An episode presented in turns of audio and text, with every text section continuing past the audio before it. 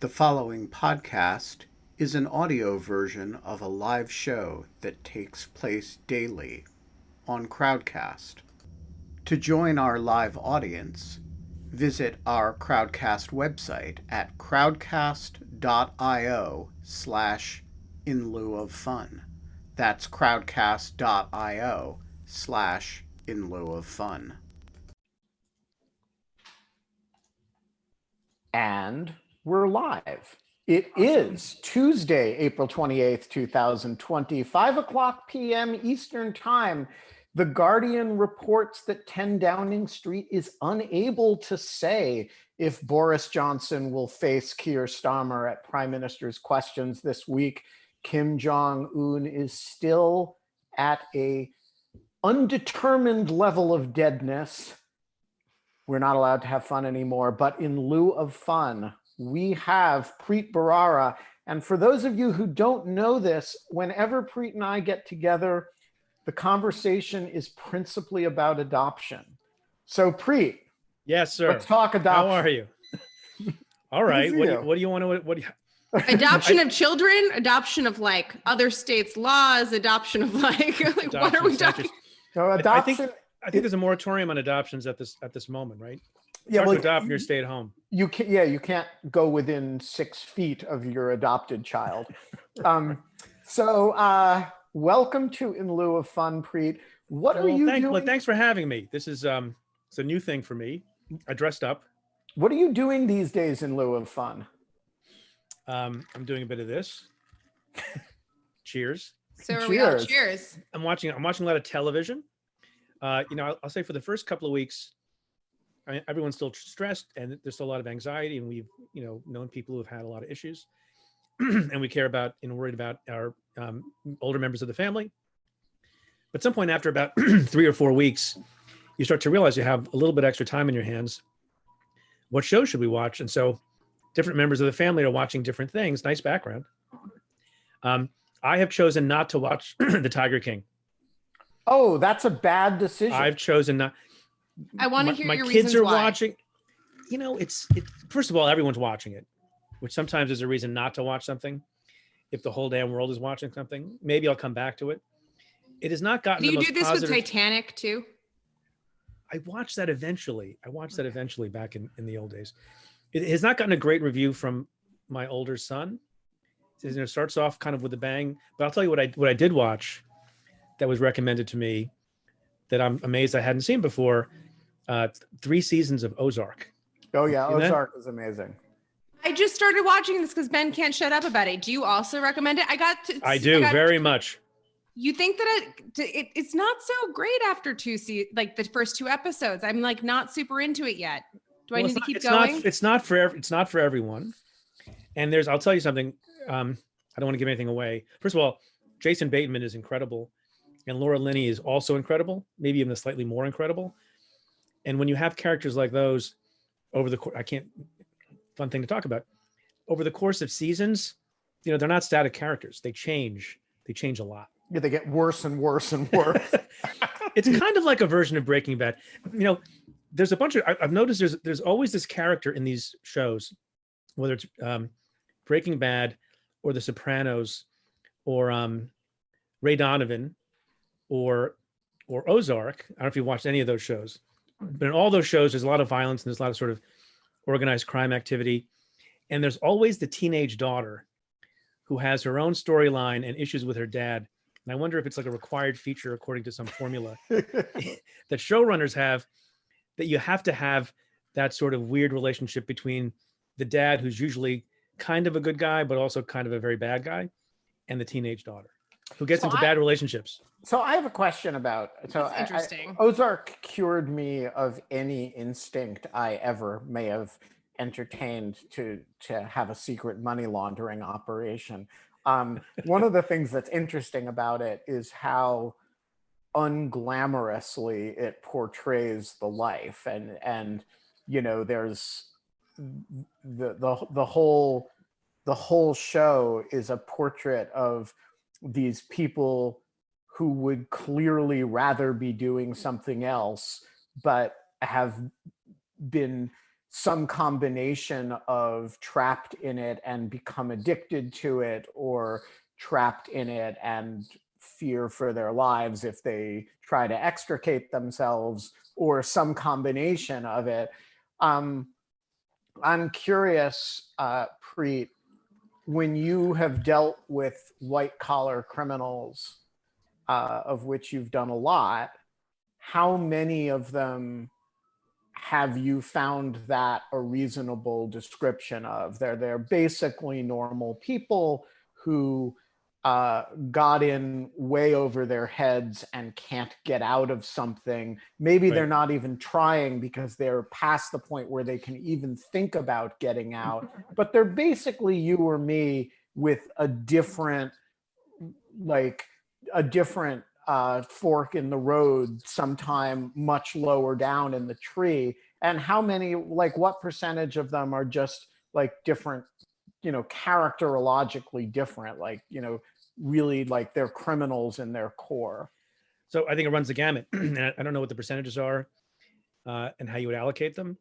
but there were certainly people, and I represented a couple of people like this when I was in private practice before I went to the U.S. Attorney's Office, where you have a guy who's basically a good person, um, and you know they're under a lot of pressure. I remember once we represented the the CFO of a company, young guy, young kid, um, not married for too long, and he needed to meet the numbers for that quarter. Uh, and this is you know 20 years ago. And you know one one quarter he decided to fudge the numbers. He cooked the books a little bit. Uh, didn't get any personal gain from it. Did it he thought one time because the business was going to pick back up nobody would ever be the wiser. And and that's what he did. The problem is that's often the first step down you know towards the descent to hell. The next quarter things are not better. The quarter after that things are not better.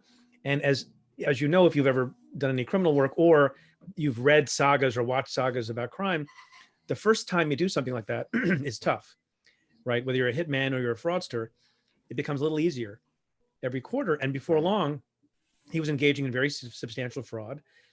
And then after that, we learned later was actually enga- engaging in self dealing and embezzling from the place. Very contrite. he ended up pleading guilty in one jurisdiction.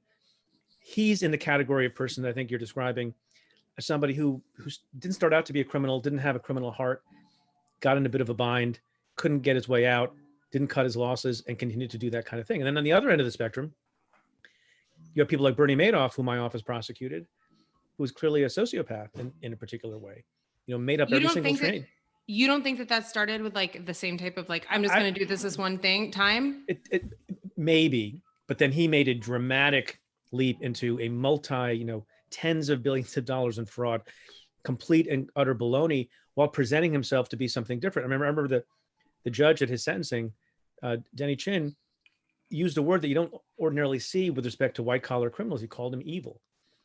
And so, and there are some people who are like that and do it without batting an eye uh, and don't care about anybody and have black hearts. But then there are other people who, as you describe, are reasonably good people and they made a mistake which they couldn't get, um, they couldn't claw back. And then there are people who just make, you know, the one mistake to do the one thing the one time, but they're caught for that, and that still ends up being a crime. So I think it's the whole range. I'm really so if we're in if we're I love talking about putting like talking about TV. I mean, you mentioned The Sopranos, and then my other favorite show. I love The Sopranos. I actually took two classes on The Sopranos in college because I went to Brown, and we don't teach real things there. Um, but there, kind of They- like in, wait, there were two- there of was- education there were the curriculum had two classes on The Sopranos. yeah, it was the Modern Culture and Media Department, and it was all one was compa- the one I took was like the was the we compared it to um, George Eliot's Middlemarch, which is actually quite excellent. Um, so, anyways, but the Sopranos, you've got this kind of anti-hero, and I think that there's like the, I mean, that, that is the, I mean, there is no better anti-hero almost in mo I think in modern TV than like Tony Soprano until you get to kind of The Wire. Um, and that's kind of, I think, this fascinating, even more fascinating. Like both of them are cultures that are people that are like born into a culture of crime. And so you just described like people normalizing themselves to a culture of crime. But like, if that isn't even a question, if you're born into it, like if there's not even like a moment, Oh, like, no, then, absolutely. Like if you're like if you're born, you can be literally born into an organized crime family, and you take over the family business. Like you might become a mortician because your father was. That happens all the time. Yeah, or drug running, or like whatever it is. And so this is actually so you brought up the thing about the the younger daughter who's like questioning what their father is doing. I always thought that the reason that they had that was it was like the perfect colleague Pollyanna in order to break out of that, right? Like that perfect like that perfect person to kind of be like maybe this is not the culture for me maybe this is like a culture that is bad and questions the normalcy, right? right? I don't know. Right. That's kind well, of did you did you watch Breaking Bad? Yes. Because that's another sort of I don't know how you no totally how you place that in the in the pantheon. How many classes did you take on Breaking Bad? Um, it wasn't. I'm not Oh. that. I'm not that young. so like, there wasn't. There was no Breaking Bad. I had to stop waking watching Breaking Bad after the the plane um episode because I just Mm. like I basically started just having like heart attacks. It was it was just a very stressful show. Um, Um, but yeah, I mean, what makes these shows also is the, the act. I mean, Bryan Cranston is one of the greatest actors alive today. so I mean, good, it's unbelievable. so good. So I want to test your nerddom, Preet. Oh no! Did you listen I- to Do we have a drinking DC game going? the DC Sure. Circuit's argument in, We can in do it. again today? Wait, you're going right not. for the core questions. I did not. Can we? Can we stay? Can we do some more TV? Well, Yeah. it was TV. It was on YouTube. I did not see it. It How was was like- it? How did it? How did it go? Oh, I think uh, I think the en banc DC circuit will almost certainly uh, reverse the panel and uh, give Who is the panel? the panel. So this is the um, the House's subpoena to Don McGahn after the Mueller report, and McGahn refused to show up, uh, and the Justice Department has claimed uh, on his behalf that he has uh, um, uh, uh, a categorical immunity from from uh, a subpoena by Congress, despite having spoken to Mueller and that material having um, been turned over to Congress. Um, and the panel ruled that this question was non justiciable. Uh, and over a dissent from Judith Rogers, and this was en banced along with a challenge to uh, the president's uh, reallocation of funds for the border wall, which uh, was also challenged by a House suit. So the consolidated case raises the question of whether whether the House can resort to litigation as opposed to political uh, tactics uh, to uh, confront what it regards, and for that matter, I regard as administration lawlessness. Um, yeah, I mean, I thought it was like the DC circuit at its best, to be honest. You know, you sort of regretted Merrick Garland not being on the Right. Supreme Court, and you kind of regretted Pal- Patty Millett and David Tatel not being on the Supreme Court as well. Um, and um, uh, but I was uh, curious whether whether in your drinking and watching TV that included uh, watching YouTube live No, not of the DC circuit. not to not today.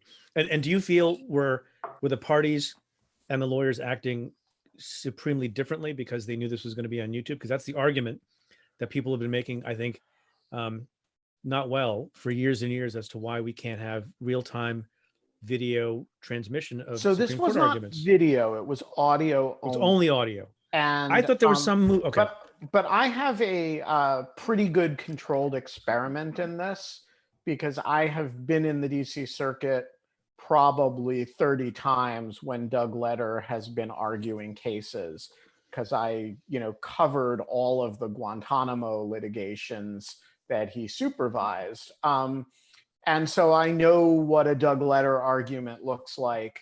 And this was no different on that side the Justice Department argument was uh, excellent. Um, it was very well. I mean, the the the substance of the argument is extravagant, but it was made well and expertly and professionally.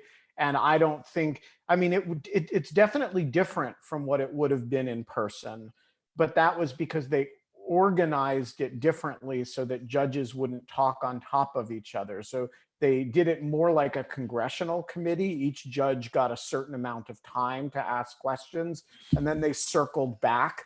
But that was a function of doing it by conference call, not a function of live streaming it. So I thought it was uh, super great, actually. It was, I mean, it was really long. It was like two and a half, three hours. I mean, that's the other thing I was going to say. En banc is always long, but if you're going to do a goddamn every single person asks a question, that's never like I don't know about the DC circuit, but Second Circuit was never like that. Like it was like there would always be like a, I don't know. I think about half would ask questions. I don't know. That was No, my. I, think mean, I guess it would depend, but Uh, And do you know, think the- when the DC circuit, some of them were more active questioners than others. Okay. Um, but um, I- you know, I thought the you definitely walked away from the argument with a uh, very rich sense of the case, even if you hadn't read the briefs.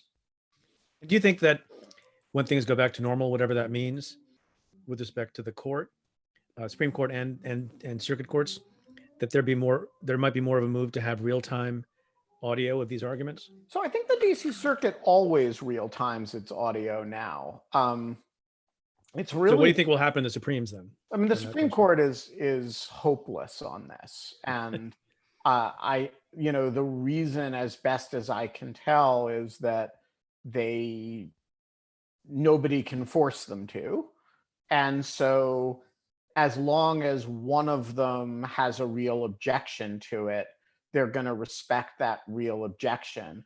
And I mean, they're so finicky about other things in a way that no other court would be. You know, the reporters have assigned seats, and there's the the whole thing is sort of grotesquely status driven. You know, Yeah. um, and uh, you know, I I don't know why they organize it that way, except that they can. But I will say that you know arguments at the DC circuit, in my experience, are consistently at a higher level of preparation than arguments at the Supreme Court. The the audio streams are available same day, if not live. And there's not the um, same op- there's not the same opportunity that you would have at a trial or or a pretrial hearing where there are witnesses to engage in histrionics and engage in drama.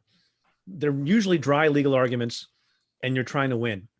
And the people you need to win over are not the people who are listening or watching on YouTube, but the folks who are in front of you in robes, right? and they're repeat players you know in a way that is just not true in the, like in a trial court um yeah there are some repeat there there are a lot of repeat players but you know at the dc circuit an immense number percentage of the cases one side of them is the civil appellate staff at the justice department right and you know the the the percentage of cases that have the same 20 people arguing uh, is very very high. And so the idea that those people are going to regard the cameras as their um, as their constituency rather than regard the judges as their constituency seems to me very silly.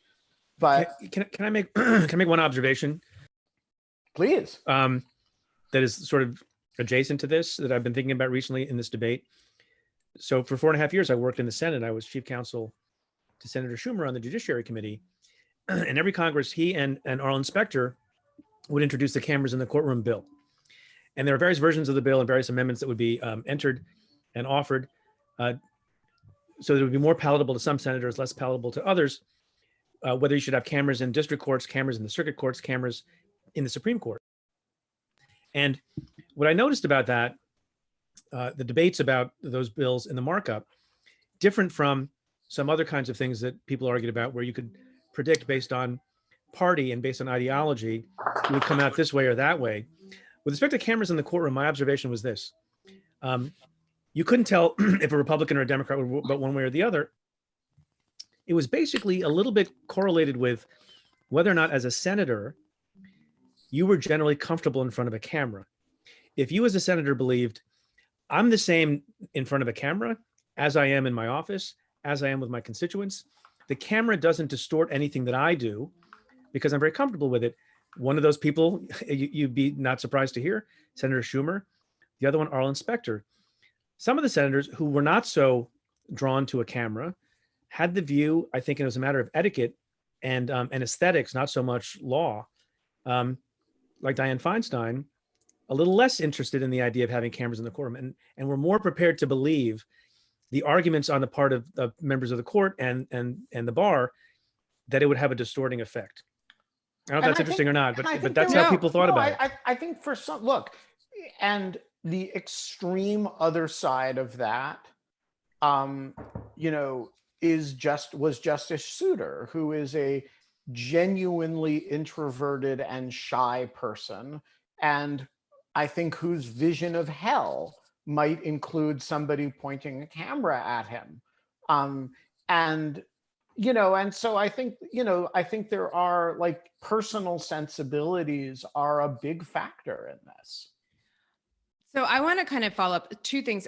Preet, am I right that you clerked for Wein- Jack Weinstein? Am I misremembering? That's incorrect.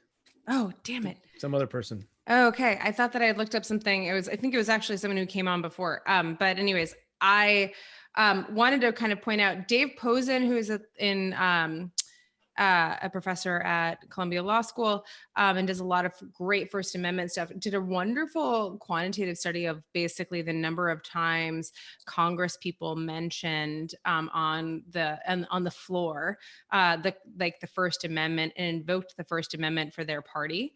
Um and there is this tremendous like moment and like i think it's like i think it's like 1981 or 1983 whenever it is a c-span starts starts like kind of like live streaming Right. the they, Right. that all of a sudden there's this spike in like the like the the righteousness of the first amendment in favor of like whatever it is that they're arguing and they're claiming it for their own partisan kind of politics and i think that, that that's actually kind of very much to your point Preet, which is just kind of like there is like there are some people who don't change and there's some people that do and that also it's a different type of thing if you're running for senate every six years every two years or whether you're a lifetime appointed judge or like or a political appointment in front of like for to you know for the state or whatever else. Um, and i think that those are kind of all in, interesting questions.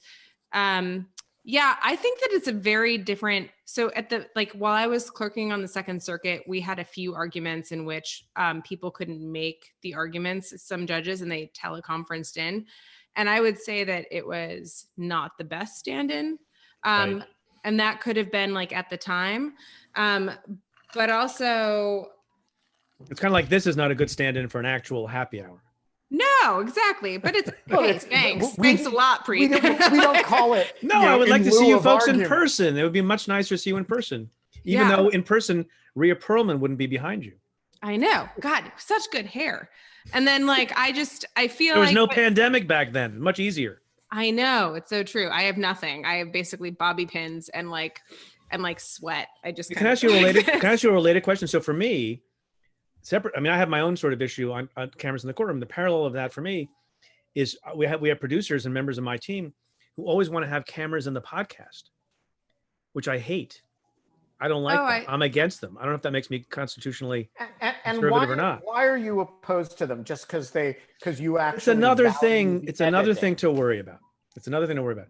I'm focused But focused you on. also record, at least in the time when I did your podcast, you recorded a lot more sound than you used, right? I mean, you're actually Yeah, we do a lot of it. We do a bunch of editing because we we go pretty long and then we edit it some, and they take out all the stupid stuff that I say. God, God, God bless them.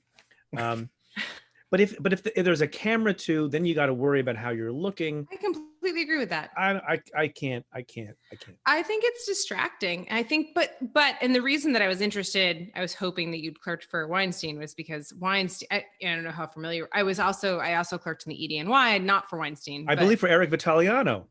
Yes. Oh yeah. Oh my! I see. My research was pretty good there. Okay. yeah. better But like than Kate's, apparently. uh, better than mine, apparently. Well, I know, I know Eric Vitaliano because Oh. he he became a judge at the time that I was um I was working in the Senate Judiciary Committee, and he was recommended to the President of the United States under a deal, even though he was a Republican president, by Chuck Schumer. Oh yeah, was- I do was remember Very, who was very excited to um to recommend a great uh lawyer, and I, think, I believe he was a state court judge at the time. He was he was a state court judge, but he had been in the legislature for 25 Oh, years. Oh right, yeah, and somebody who was pragmatic, who was from Stat- an, an Italian from Staten Island, who had never Oh, been on the Eastern gonna make me cry. bench I love, I love both my judges. Like they were both the most wonderful. Like it was just a gift to like learn under them, and I just have such respect for them. Eric was like, Judge V is like the best. He Judge V. go- You know, it's funny. This is where I realized how young you must be because I was, I was, I was, I had already been in, uh, in private practice, already been an assistant U.S. attorney, and I was working in the Senate, and and and helped prepare the senators' questions for for the hearing where where Eric Vitaliano got uh, not very much grilled. He was a pretty non-controversial nominee, but Yeah. where he got questioned. it's actually he's an incredible story because he had been in state in state the state legislature for like 25 years not practicing as attorney not doing anything specifically not being in um, federal court and you will never and he was pretty much completely and i think he is pretty much totally blind now like like physically blind. Oh, he had I did bad not know eyesight. that.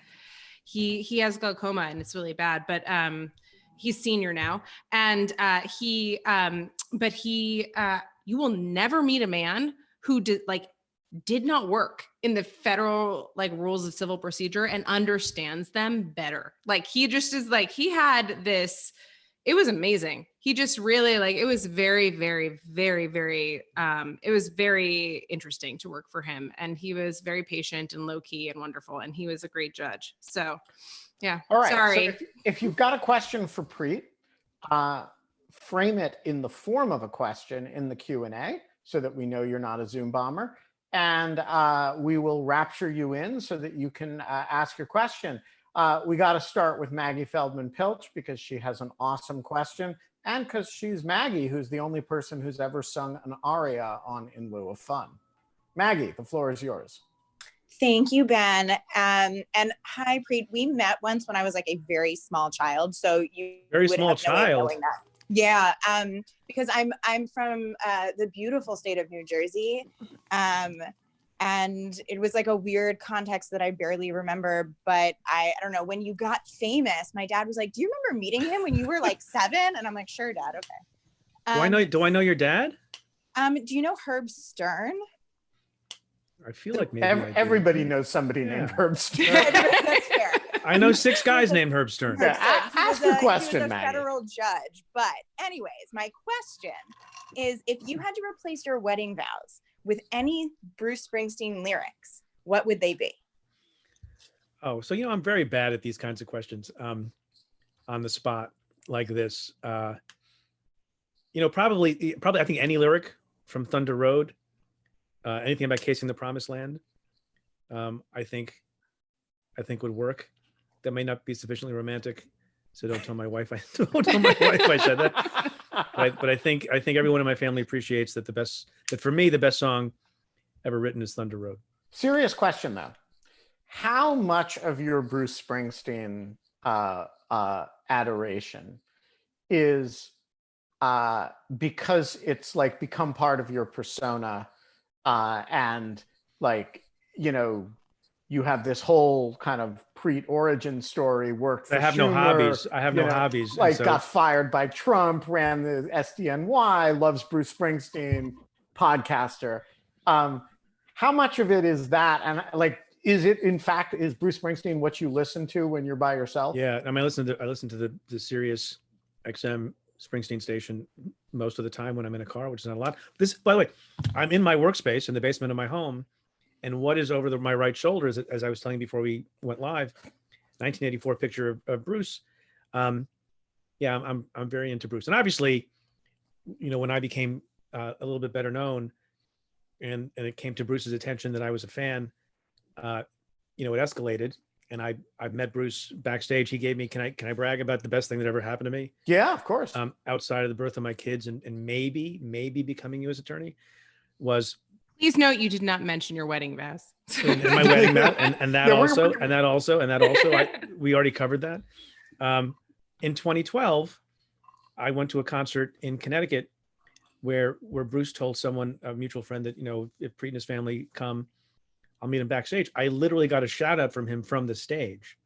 That's exciting. and since then in, in the same way that you and i i think began as twitter friends i became i become twitter friends with nils lofgren and um and stephen van zandt and so you know i'm not just a sort of a distant fan i get to interact with these folks from time to time i saw bruce springsteen's uh, Broadway show three times. By the way, one of the worst things about all this, and I, I Was it to complain- Amazing. I mean, little, you know, amazing. I went once with my wife, once with my son, and once with one of my best friends. And each time was was incredible. Got to go backstage and, and talk to him and, and Patty. So yeah, no, my love for Bruce is genuine and deep and real and expensive, although less, less, less less expensive now because I mean, look, there are a lot of terrible things about uh, home confinement that we're all subjected to at this moment, and and I'm I feel blessed that my family is for the most part well and good, but but boy, do I miss the opportunity to go see a show. I miss the opportunity to go you know to the movies. We've been watching a lot of movies at home. You brought Mike Birbiglia to you. we did we did on the podcast. Oh my God. How did you do that? I love Mike Birbiglia. uh, you know what I felt in the first few weeks of this, I, I it- you know, we, um, my father-in-law passed, uh, not from the COVID virus, and it was it was a very difficult time. There was a lot of sadness everywhere in in my house, and none of us could go and be with him at the end, which is the sad part.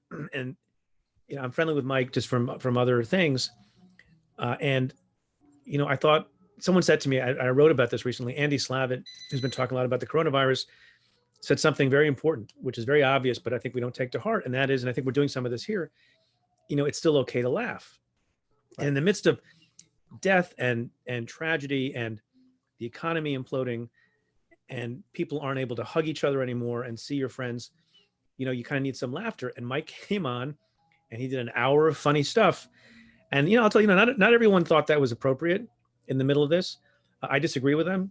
You know we talked about some of these you know shows we're watching. The other thing that i started doing you know a few weeks ago is when the president began his white house briefings i began turning them off catching up on the news later and instead watching an episode of curb your enthusiasm. I think Well, we it is not an accident when you ask about the timing of In Lieu of Fun that it overlaps with the timing of the president's briefing when we were thinking of like right. like but he's always wh- late what would be well we, we can't control his timing but what's like a good thing to be doing when the president gives that briefing how about something else you know, that so that involves a cocktail Exactly. All right, Andrew Ross, the floor is yours. Ask, hashtag ask Preet. Thank you. Enjoying this very much.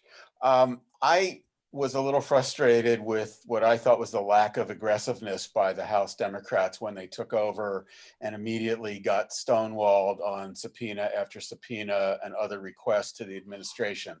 And I was wondering what you would think whether they could have and should have uh, done some sort of an emergency petition in federal court earlier on, uh, pointing out, you know, how how timeliness was was important for the court to hear it on an emergency basis, and perhaps to bundle, you know, three or four of the most outstanding and critical issues, even though they weren't technically related, into some sort of omnibus petition to lay out for the court and for the public that this isn't just one case or another. This is an entire policy decision uh, by the administration, and we think it's unconstitutional. I, I was wondering what you would think if, if they had chosen a route like that. Great question. yeah What do so you think, you- Preet? you know, I don't know, and I'm curious to know what you guys think. Look, the bottom line, both for Bob Mueller and for the House uh, Democrats, was they, there was a political clock. Or maybe it was like maybe it was less uh, fixed for Bob Mueller and more you know, discretionary for Bob Mueller, uh, who's not a politician. But certainly for the House Democrats, this impeachment inquiry began not until September of last year, and you know, whether you like it or not, and there are differences of opinion about this. Adam Schiff understood we're going to go or we're not going to go, and and if we're going to go, given how long it takes to conduct an inquiry, take the depositions, have live testimony, uh, draft articles of impeachment, vote on the articles of impeachment, send them to the Senate, have an actual trial. You know, they did it really, really fast, as fast as possible, and it still didn't get done until sort of the end of January, beginning of February. Um, and I think there was always a concern that if you went the route of of going to the mattresses, um, and I appreciate that you're talking about some other possibilities like using an omnibus. It's a it's a bit of a crapshoot. Maybe some of these things could be decided more quickly than others, but I think you you you put that against the possibility of of those fights dragging out till late spring, I mean, in this environment, imagine what would have been like if in the middle of the coronavirus, I mean, all that would have gone away, I think. But in the absence of that, you're now putting yourself towards the end of spring, maybe the beginning of summer. I think that it that for Nancy Pelosi and Adam Schiff and others, they either wanted to do it or not do it with whatever they had, whatever evidence they were able to get, whatever testimony they were able to to, to get, you know, earlier in the season than might have been able than might have been possible had they pursued all those options in court. Um, I don't know if you guys have a different view.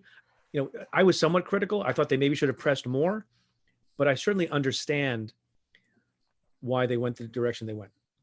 I basically agree with that. I would add a couple of minor points. Uh, first of all, um, I, I, I do think that there isn't a whole lot of difference between lit. There are three big cases you're going to have to litigate, and I don't see a way to consolidate them. So one is whether this absolute testimonial immunity exists or not. Um, this is a big deal, and this this DC Circuit case that was argued today is the test case for that. Um, if the president wins on this, nobody has to show up. You know, that's a really big deal. Uh, the second is how robust is executive privilege if they have to show up?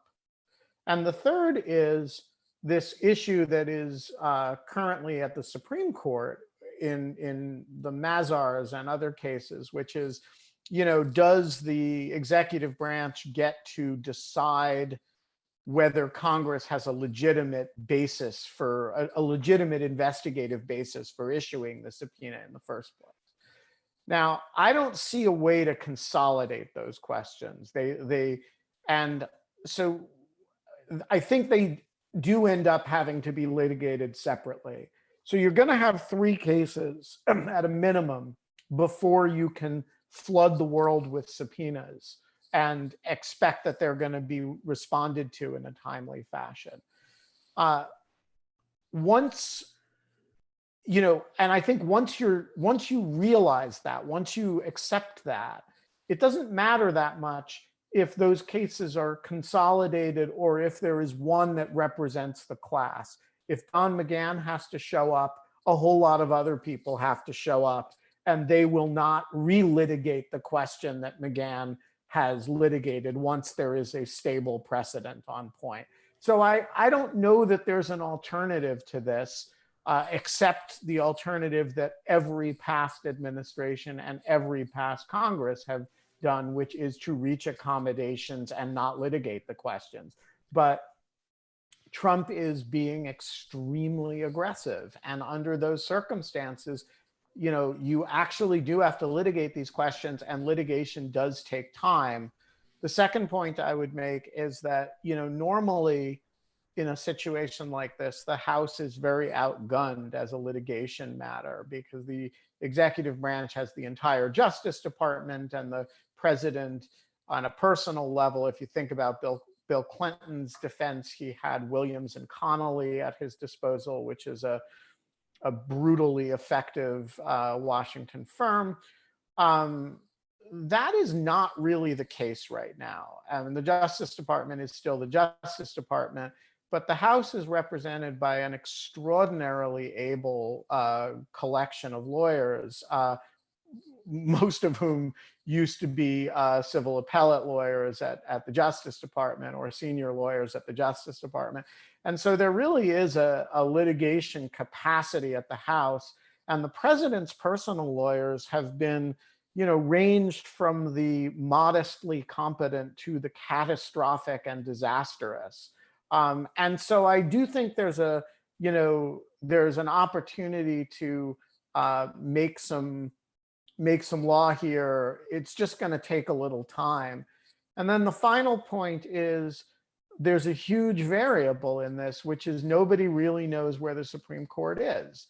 Nobody knows. People assume that there's a 5 4 ish kind of lilt in favor of executive power, but that does not answer the question how the court would resolve any particular case, particularly the more extravagant of the president's claims. For example, like there's absolute immunity uh, from uh, from subpoena for certain uh, White House officials. And so I think there are actually a lot of variables in play, and it's probably not reasonable to expect Nancy Pelosi and Adam Schiff, who remember are the clients here, to have devised a litigation strategy that was going to bury the executive branch by now. Can I ask a question of you guys? Which Yeah, sure. seems, I asked this of a guest recently. Um, Kate, which seems longer ago? Uh, the Trump impeachment or the Clinton impeachment? Oh god. Actually, on that's a great fucking question. yeah, Um, it's it's not a question that has an answer though. yeah. because they're I mean, in different Right. It's times. like we're, we're we're in a time warp now when I don't And know I- what the answer that is. And when I and I like followed the Clinton impeachment, I purposefully ignored the Trump impeachment. I just thought that it was all a joke.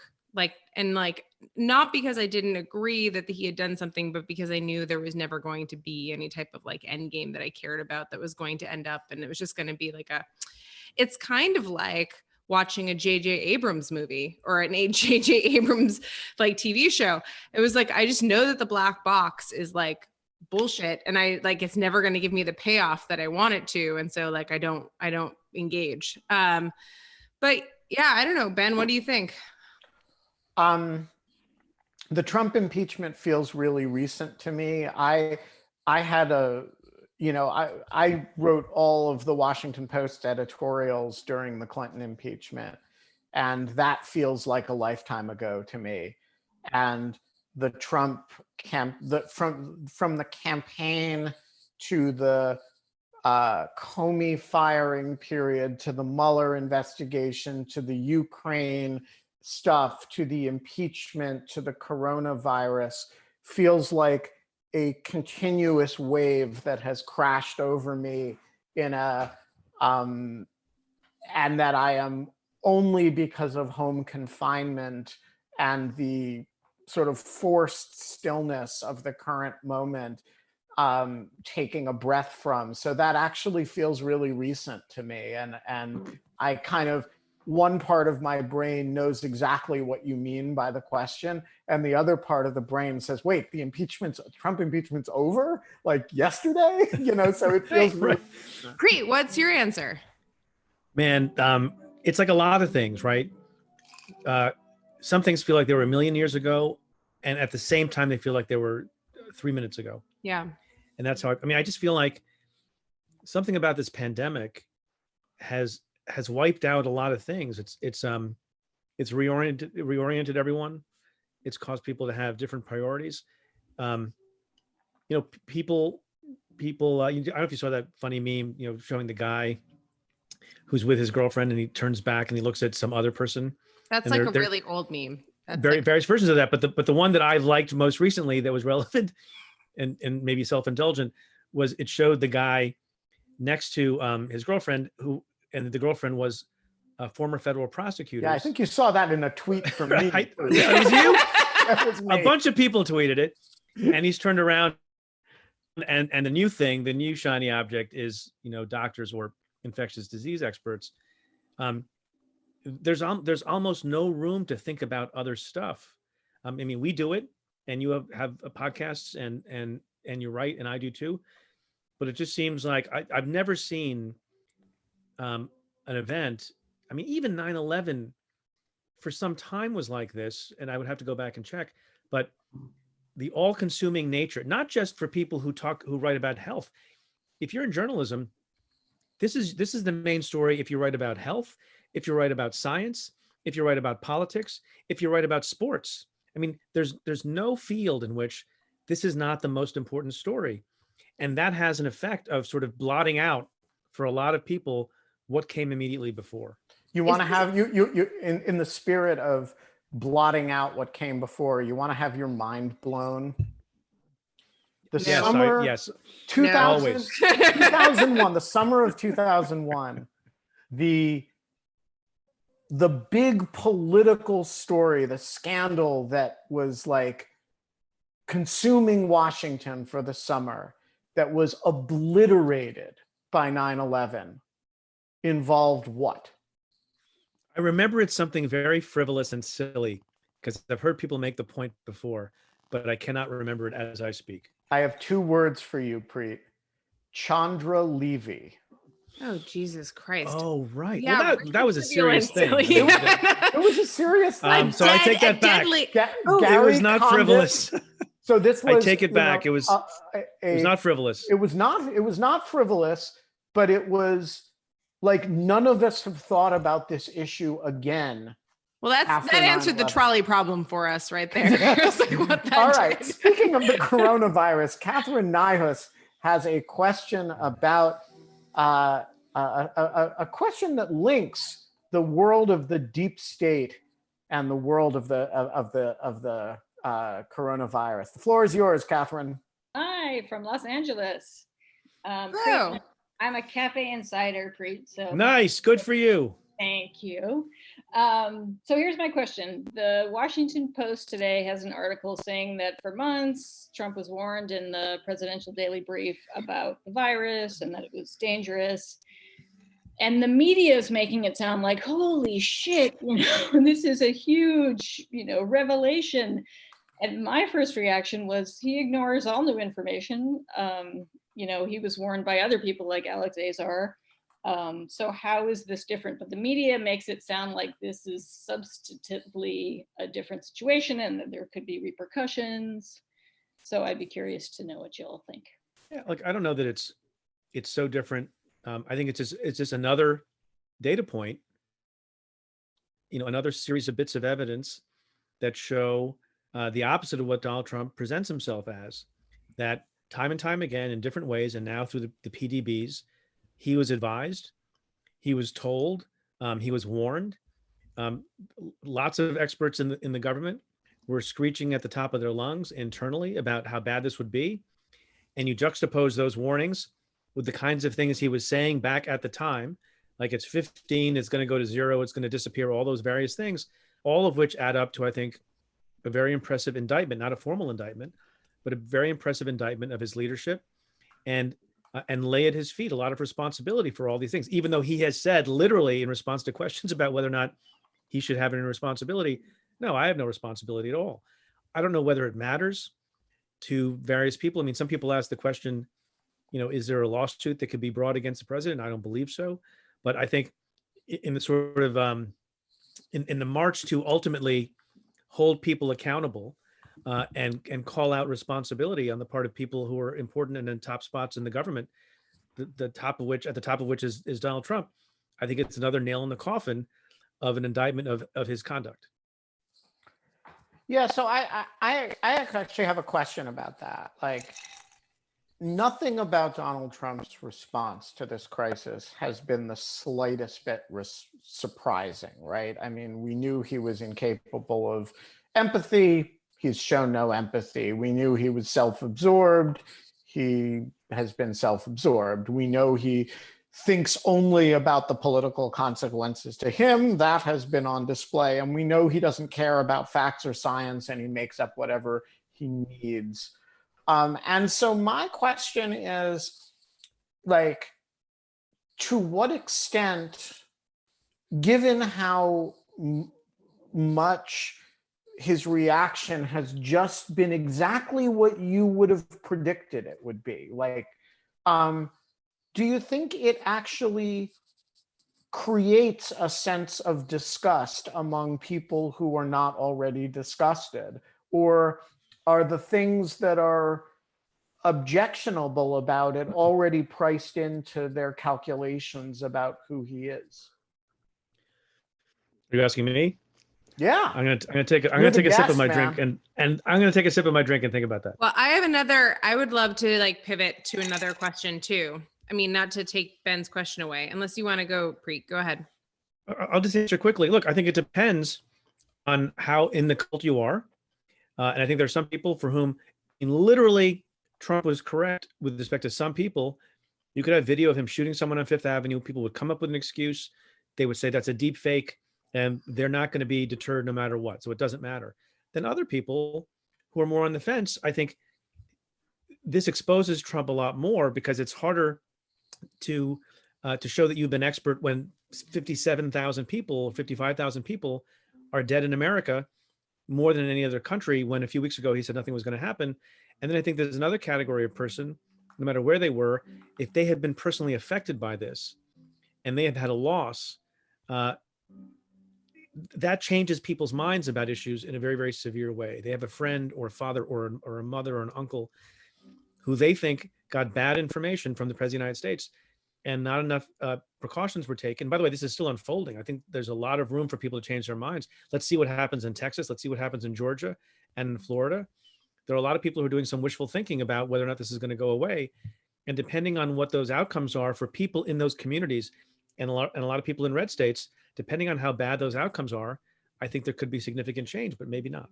So you live in the original ground zero of the, The epicenter. I mean, do. like you're I in drove past it on my way out of town. you're in uh I mean I, what do you live 5 miles from New Rochelle? Yeah, very close. Very close. Um, so what has the, I mean, to the extent that you've ventured out of your house at all, what has the atmosphere in the local community been like? So I, I think it's changed over time. I mean, I, I I've counted now. I'm on day 47 of barely having left my house in Westchester. Um, you know, in the beginning, it was kind of it was kind of strange. You know, we we went and picked up our daughter from college because the semester ended early and she's remote learning still in her freshman year. And you know, people asked the question, and we kept hearing stories about other colleges where where you know uh, students were on vacation and the policy uh, was suggested that if people were from Westchester County, they had to quarantine before they came back, or if you're from Westchester, maybe you wouldn't be allowed to come back. So we became familiar very early on with this idea that, like, you know, being the Wuhan of America, based on no testing and based on nothing other than the fact you happen to be from some area where, yeah, it's ground zero, but there weren't a ton of cases back then, and that's very that's very jarring for a community. I think, like other things, Westchester, New York City who have borne the worst brunt of this nationally in terms of numbers, we're doing a little bit better now. You know, we've we've leveled off. The number of hospital admissions is going down. People admitted to the ICU is going down. The number of deaths, I think, was 300 something, which is a crazy number to say that that's a positive sign. When weeks ago there was no one dying in America, you know, we feel a little bit we got a lot more to go, but there's been a lot of community here in in this area, in the New York metropolitan area, and we feel we've been effective. We feel we've been smart about it. Maybe we could have locked down earlier. I think those questions are going to need to be asked um, and answered.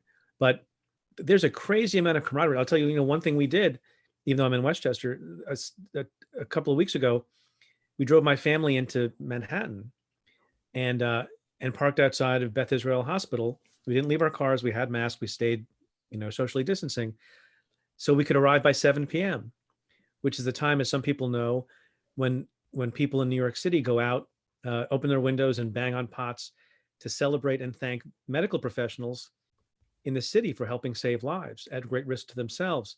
And when you watch that and you see that, you feel a lot better about your own situation. You feel a lot less sorry for yourself because you realize how many people are are putting their lives in the line. And that's sort of the spirit of what I think gets people in Westchester and New York City through this. Yeah, it's a beautiful concept. And I also think that it's like one of the things that, um, you know, Ada Palmer, who is a Renaissance historian, was on the show yesterday and actually was like kind of tremendously great in kind of contextualizing the pandemic. Uh, I think in terms of like history, but also kind of ex- like explaining how significantly different this is. And um, one of the things is like the amount of information that you have passing between people and like how people can get to certain places and realize that they can be in certain places and applaud certain people and do that type of thing. I think it's amazing. Um, I forgot to ask Ada about this yesterday, but I heard uh, that uh, the first city. So, of course, the word quarantine comes from uh, the word for 40 in Italian, which is, you know, the number of days that the Venetians required ships when they would come in to stay before they could dock and come off the ship. And that, that was a smallpox control measure. But the first city to actually do isolation was Milan.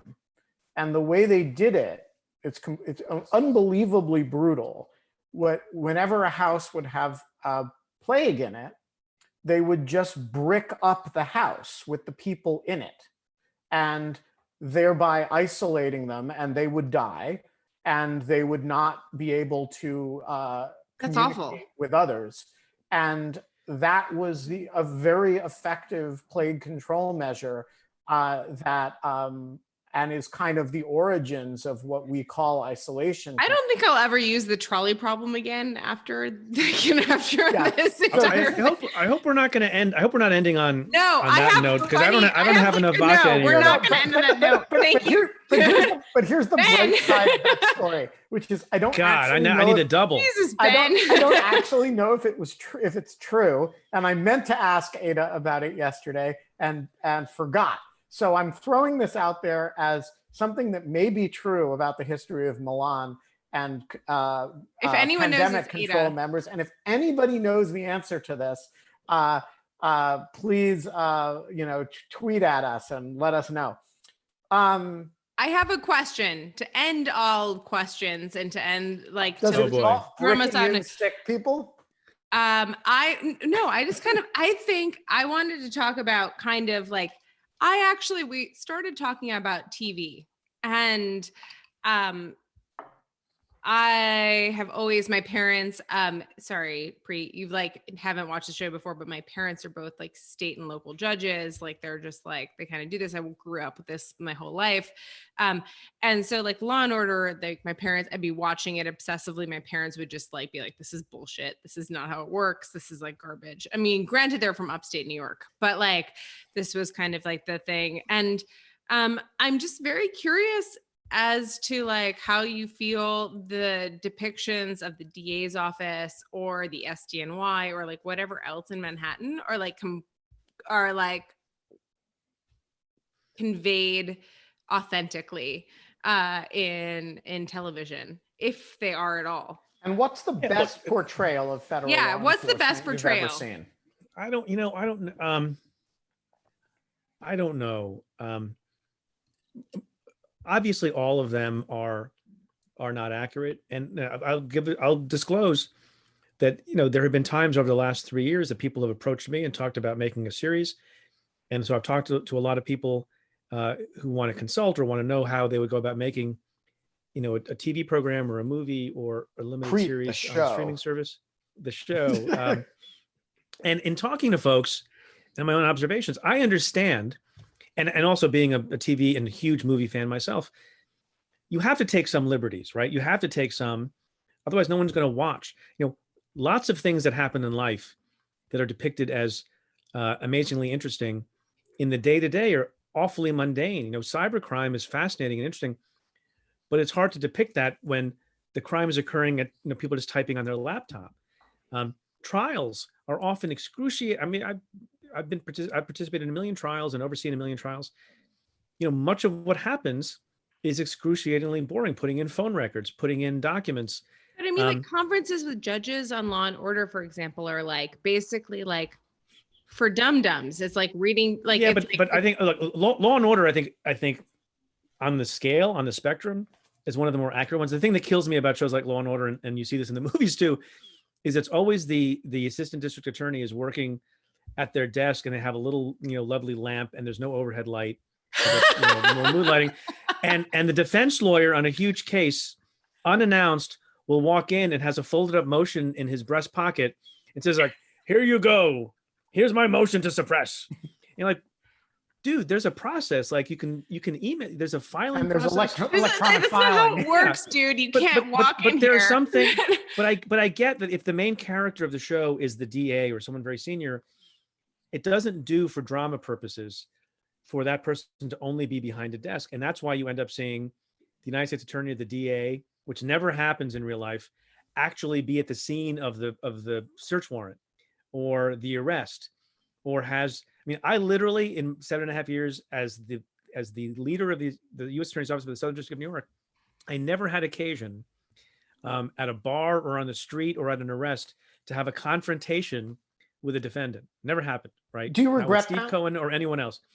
I kind Do you regret do. that there was never regret the that moment. Why wasn't there a better watering hole for you, Preet? That was like just like the watering I hole you regret that went with with your U.S. attorneys, and you were there, and they knew where to find you. Do, do you, But I'll- but I'll make re- another point don't you about- regret about- that that Dinesh D'Souza has never come up to you and say, "Why did you do this to me, Preet?" And you could intense. look and you could look him in the eye and say, "Dinesh, you did it to yourself." You're intent on ending this on a on a bad note. First with the bricking up yeah, why poor do you like? I'm trying to make this in better. Milan, and then you and then you went worse with, with Dinesh. Um, look, so I'll, I'll give you an example of something that's sort of interesting, right? If there's ever a show about a particular occupation or industry, whether it's intelligence operatives or FBI agents or judges, or I'm sure news anchors or whatever, there's going to be a huge amount of liberties that are taken to, to get the drama going and to make the show more interesting. I'll give you an example of people in my office who have often been annoyed by the depictions of the U.S. Attorney's Office, for example, in Billions as being unrealis- unrealistic. Lots of those people, who, by the way, happen to work with the intelligence community, absolutely love and adore the show Homeland. I I'm love that confident- show. Yeah, but Homeland is a is a much bigger perversion and distortion of what it's like to actually be a Be CIA a officer CIA agent. It's complete bullshit. Than, Bill- than billions is. But so you have to, I think, watch these things with a grain of salt. So here's my my challenge to you all is to imagine a show. So I don't know what percentage of the CIA is an analytical operation, but it's, you know, 90 plus, right? Most of the CIA sits there and anal- it, it's basically a giant think tank using a whole lot of classified information that is collected. Only relatively small components of it are operational or collect information. Most of it processes information. And so I was thinking, like, what would a thriller look like that was about the actual CIA, right? Like a whole bunch of people sitting at desks doing analysis. No, that's not a fucking thriller, Ben. That is boring shit. That's a snoozer. It's a That's the other problem, right? When, when people talk about making shows, I mean, we made we people made mistakes at the SDNY, and not everyone is perfect. But I never met anyone who I thought you was a criminal who worked in the U.S. Attorney's Office, or was uh, constitutionally unethical. You know, people make mistakes, and um, and most people try to do good, and we screen them, and they had FBI background checks and everything else. And you talk to people who make TV shows, it's utterly boring to have only good people in a place. Yes, you have to have a villain. absolutely is. You have This to have a fraudster, right? I'm so there for you for that. Like I like I'm like, yeah, well, I think it would that really I- good people worked for your for like for the federal government for a while. Like I think it would be a challenge that somebody, somebody should step up on like make make a um you know do you know like yes you do. Audience do you know how many people in the fbi are forensic accountants? You know like like a like a movie about are you the- are you are you trying to are you trying to negatively affect recruiting at the FBI? no i don't know. Leon Leon Leon Panetta Leon Panetta came when he was uh, director of the CIA, and he accepted my invitation to come speak to the troops at my office, um, informally, you know, off the record, and answered questions. It was a great thing that he did. And people ask questions about recruiting, and is it more uh, easy or more difficult, depending on the timing, to recruit people to the CIA? And he says, you know what? Every time a James Bond film is released, recruiting goes up. so, whether it's realistic or not, it, it moves the numbers a little bit. On that cheerful note, uh, Preet, uh, go back to put put your cape back on. Go back. I to will put my I will put my cape back the in. Cheers, folks. As the as the U.S. Attorney's Office does, you know, flying across the city, uh, using superpowers to stop crime, and we of course know you're running a shadow uh, U.S. Attorney's Office uh, out of your house in social distancing because that happens in real like life. that. Ben, don't say that. Let's go back to the bricking up of families in Doesn't- Milano. yeah, don't my Uh. billions questions look really great compared to Ben's questions now, Preet? No, Oh, no, I. I think the uh, like the Preet never really left is the point. He's he's still the the the once and future U.S. Attorney of SDNY. Well, I'm actually really looking forward to him being more than that. So someday, and stop ruining it, Ben. All right. So Well, it's uh, a pleasure. It's a pleasure being with you guys. Um, Be safe. Be safe. Great safe. to have And- you. And You thanks for doing this in lieu of fun. Yeah, so come, you know, join us anytime. Tomorrow, who All do we have, Kate? Uh, we have Toomas Ilves, We the have former president of Estonia, Yes, to talk and, to us about electronic voting and mail voting. And it's going to be great. and the one head of state who has endorsed my challenge to Putin for a fist fight. Uh, so we're going to, of course, talk about, you know, hand-to-hand combat with Vladimir, with Vladimir Putin. Um, and until then, just keep in mind. Oh, what's our sign off today, Kate? Uh, I don't have a sign off today. And um, It, We- brick them in is what I say. Um, Don't- how's that don't- for us? don't brick them in, is what I Don't say. brick them in. don't brick them in. Don't Good brick us in. I'll see you later. All right. Uh, remember, uh, until tomorrow, if you can't have fun, in, lieu of fun, you can still hang out with Kate and me. Bye, guys. Thank you, Preet. It was really lovely to meet you. Take care. Thanks for having me. Yep.